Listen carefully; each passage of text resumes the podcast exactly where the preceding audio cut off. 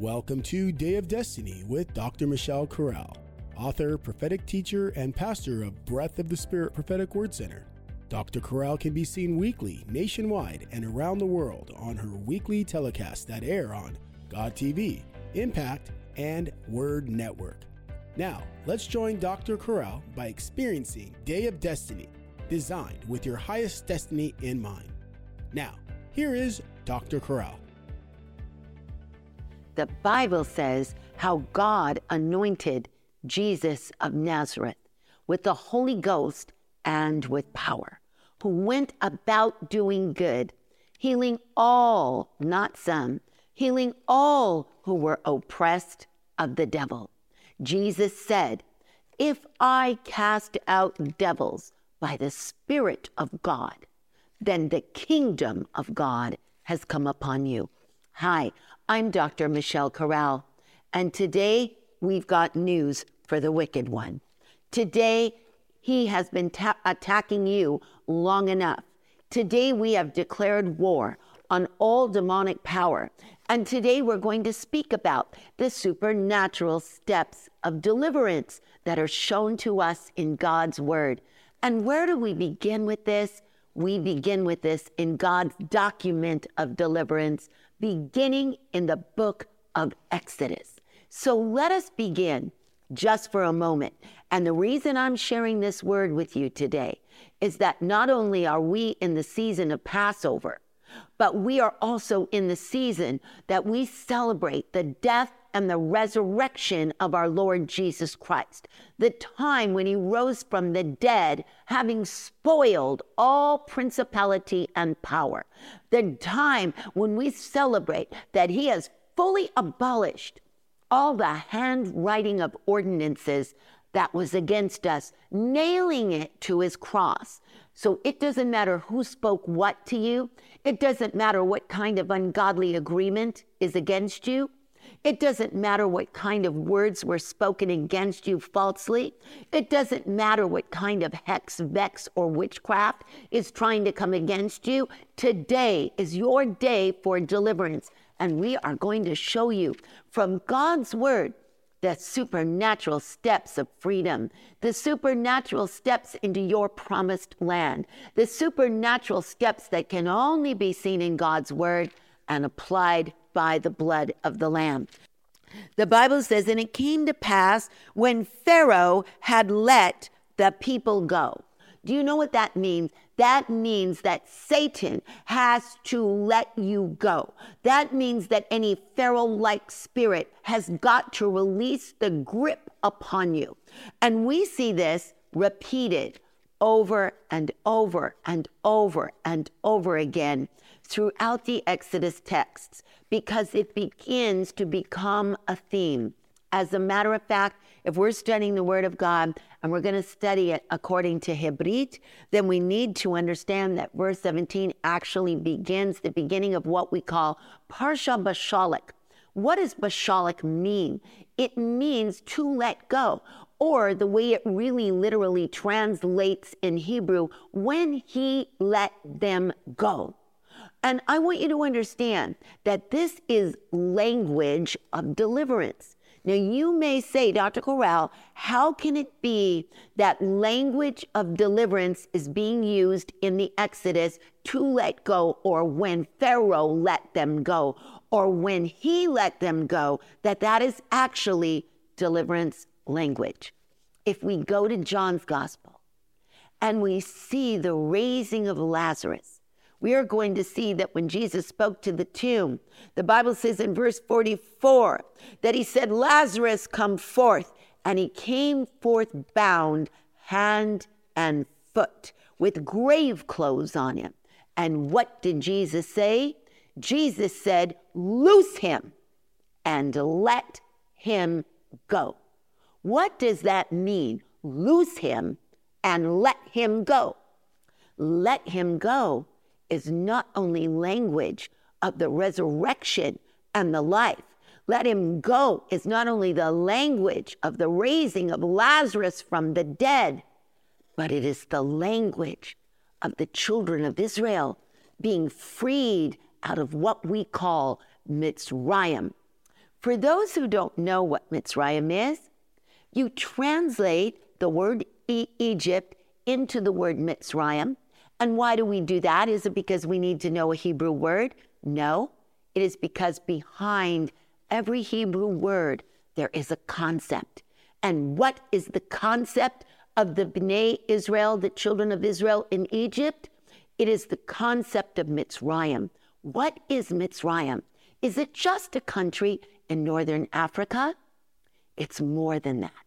You see, the concept in Hebrew means, taken from the Hebrew root word, which is metzar, it means narrow place. It means very restricted place. Is your life under restrictions? Now, I want you to understand something. You can come out of Egypt, but guess what? Egypt has to come out of you. And the Bible is so articulate about deliverance. See, we don't do deliverance in generalities. Jesus always administered deliverance in specifics. For example, ought not this woman whom Satan hath bound, lo these 18 years, be freed from this bondage on the Sabbath day? Notice if you go back up in the text, the Bible is very clear to tell us that this woman who was bowed over in Luke chapter 13, beginning in verse 10 and also in verse 11, she was bowed over with what? A spirit of infirmity.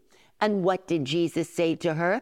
The same language we see in the concept of when Pharaoh let them go, to let go, meaning to loose, to be free to be out from under the bondage because something has held you captive, something has held a grip on you, something has held a bondage on you, and you want to be free. So the Bible tells us that Jesus said, Woman, thou art loosed from thine infirmity. Notice Jesus was very specific.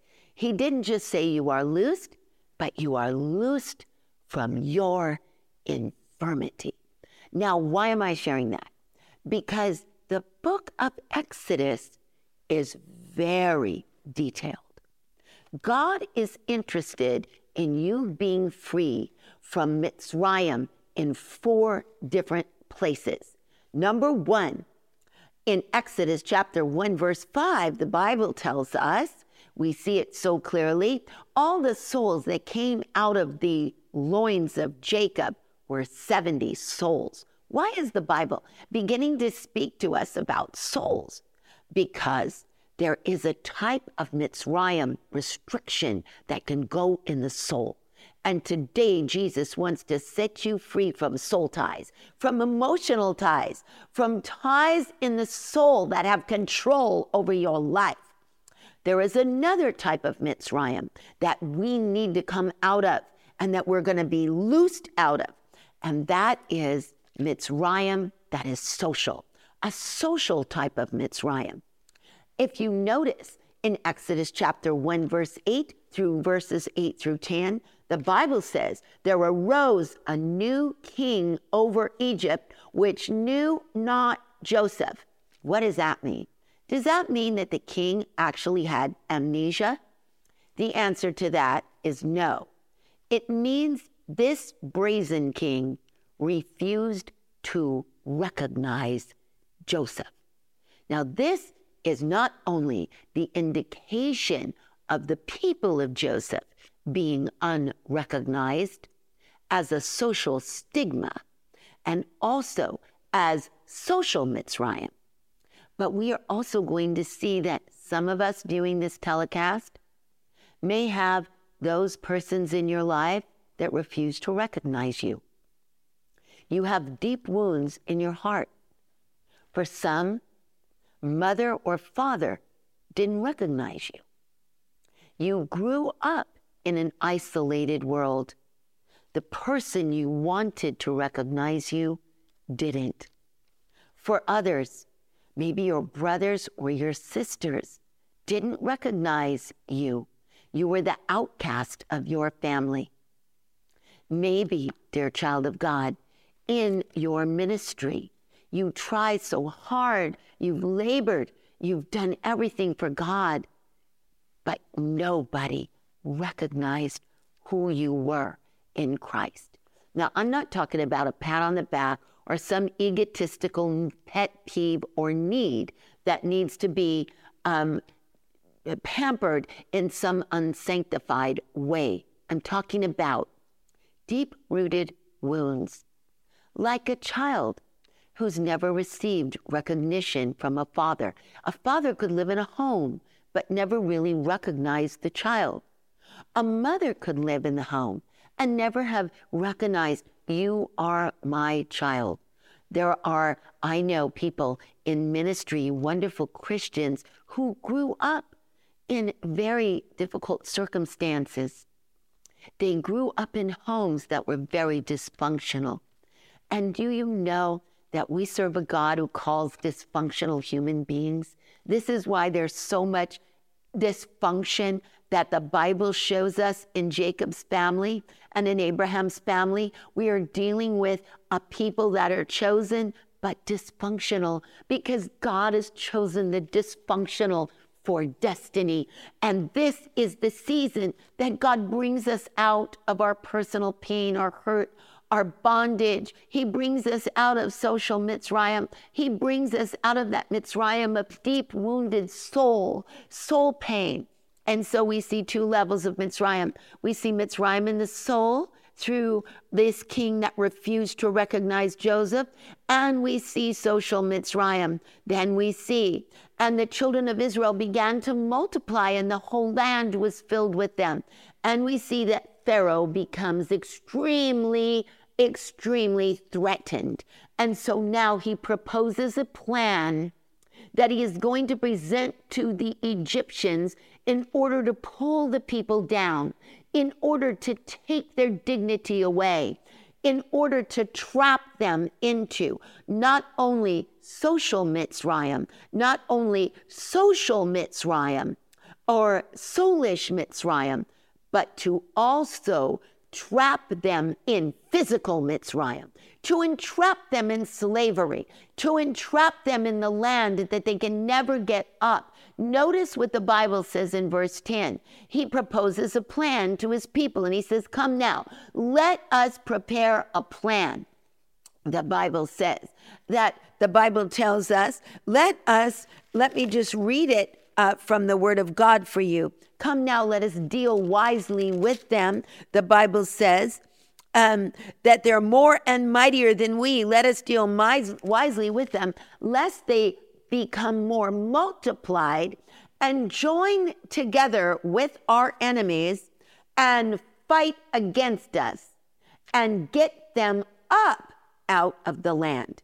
So, first of all, we are seeing a plan to keep them down because you can only come out of Mitzrayim when you come up.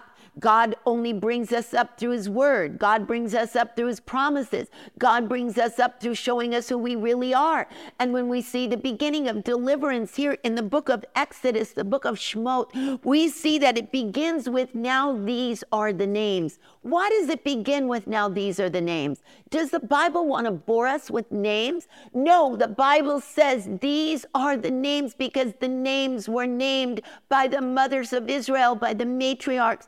And these matriarchs have the Ruach HaKodesh. What is that? That is, they have the sparks of the Holy Spirit to see into the tribes, to name them according to their destinies. And so the Bible doesn't begin with bondage in the book of Exodus, the Bible begins with destiny. Notice this propaganda that Pharaoh is inculcating upon his people so that his people will become frightened of the children of Israel, so that they'll be under a type of anxiety that makes them feel we've got to get them under control. We cannot allow them to keep multiplying. We got to get a plan to stop the multiplication. And this is where the people of greatness come up. You see, it doesn't matter what you've been through, how the devil's tried to stop you. It doesn't matter that even in Mitzrayim, even under the hardships and the taskmasters, even under the burden that you've been under, God can raise up an individual of greatness and two individuals of greatness that actually birthed the nation of Israel in Mitzrayim. The Bible's going to put the spotlight on them. And I want you to see that the Bible is going to put the spotlight on two women. The Bible is going to put the spotlight on courage. The Bible is going to put the spotlight on valor. The Bible is going to put the spotlight on two women who said, you know what, Pharaoh, you are not going to tell us to kill these children. These are two women that were slaves, Hebrew slaves, but they could not be controlled. I want you to understand sometimes we have to take a stand. And though Pharaoh was putting upon the people the commandment and putting upon the midwives, saying, If you see, and when you deliver the Hebrew children, if it be a female, you may let it live. But if it be a male, you shall kill them alive. He commanded them. But the midwives feared God. They had yira. They had courage. They were brave. They didn't allow Pharaoh to control them. They said, you know what? Pharaoh, you can go ahead. A, our family's under this bondage. Go ahead. Our family is in this dark place, but you will not control me. And no social order is going to tell us to sin against God. No social order is going to tell us to murder children. I hope somebody is hearing this today. The midwives stood up in their bravery against Pharaoh. And the Bible says, and the midwives feared God. And they saved the Hebrew children alive. And guess what? Pharaoh found out. And guess what? God delivered the midwives. But guess what else God did? This is in the text that shows the reward of a woman of valor. This is in the text to show us the rewards of courage. This is in the text because God is raising up a generation like these midwives. They were called midwives, yaladot. They were called midwives. Why? Because they're not just saving the children, they're participating in the birth of a people of greatness. What do they do? They go before Pharaoh and God fills their mouths. The children, they say it's because the, Hebrew women they're not like the women of Egypt. The babies are already born before we got there. And the Lord says, the Bible says, because the Hebrew women and the midwives, they feared God, God built them houses. Do you know what that means? Actually, the rabbis record that these two women had two names. One was Shifra, also known as Yocheved. The other was Pua, also known as Miriam, the sister and the mother of Moses. God built them houses. How did he build them houses? Did he go out there and say, boom, now you have a house to live in? No, he built them legacies. He built for Yocheved, who was Shifra, Moses, Aaron, Miriam, the tribe of Levi, all the descendants of Levi. God said, You were so brave. You were so courageous. You saved my children. Now I will bless you with a house. You see, beloved saints, God wants to deliver us. So, what does this mean? Today, as we close this segment, I'm going to pray for your deliverance. Today, as we close this teaching on Yetziat Mitzrayim, leaving Egypt. I want you to understand you don't just walk out of Egypt, you must be loosed out of Egypt. This is why the Bible tells us that every time God commanded Moses to go before Pharaoh, he said, Thus saith the Lord God of Israel, let my people go that they may serve me.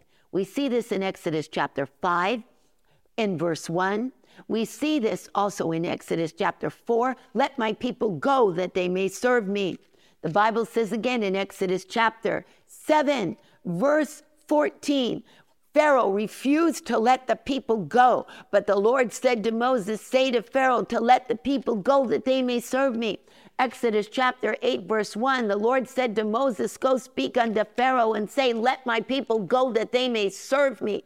I want you to understand we have to be let go out of Mitzrayim. That means we have to be loosed from bondage. That means there's a demonic stronghold. There's something that's kept us in the house of bondage. But God wants to loose us today from social Mitzrayim, from soulish Mitzrayim, from physical Mitzrayim, and from spiritual Mitzrayim. Spiritual Mitzrayim is the kind of bondage that we may have in our life where we are partially serving God and partially serving the world. We need to make a total commitment because anything that holds us back from giving God everything in our life is Mitzrayim. Wonderful Jesus, right now, by the power of the Holy Ghost, we ask you to loose your people out of Mitzrayim. We ask you today through the power of the blood. Lord Jesus, you became the second Adam. Lord Jesus, your power of your blood is healing us, delivering us right now. Just as Adam went into the Garden of Gethsemane, so did uh, went into the Garden of Eden, so did Jesus. Our the second Adam go into the Garden of Gethsemane just as Adam was under a curse that by the sweat of his brow that he would he would uh, earn his bread even so, the blood of Jesus had to go into the sweat of Adam. Do you understand? It had to go into the sweat. The sweat on his brow had to drip of uh, drops of blood so that the sweat and the blood become one. Why? Because he was breaking the Adamic curse. The demonic power was beginning to scream.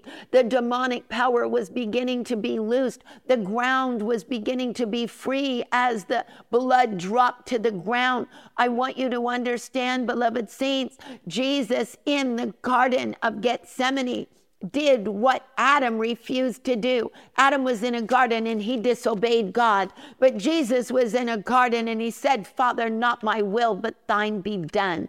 1 Corinthians chapter 15, Paul refers to Jesus as the second Adam. Why? Because he went into a garden. Why? Because he wore a crown of thorns and broke the curse of thorns and thistles. Why? Because he sweat drops of blood, just as the first Adam was under a, a curse of the sweat of his brow. Today you can receive Jesus in your heart. Today you never have to see the Egyptians that you've seen in the past anymore. He will drive them out of your life, every spirit, every principality, every anxiety, every stronghold over your life you can be safe and secure in the arms of the Savior. Say this prayer with me. You can become washed in the blood of Jesus, born again, a new creation in Christ Jesus. Say this prayer with me Lord Jesus, come into my heart, be the Lord of my life. I receive you today. In Jesus' name, amen and amen. I believe today people are being healed of Mitzrayim like spirits there are some of you that have been under the control of a Pharaoh. There are others of you that have been under strongholds of manipulation in your mind. There is a soul tie that's being severed right now.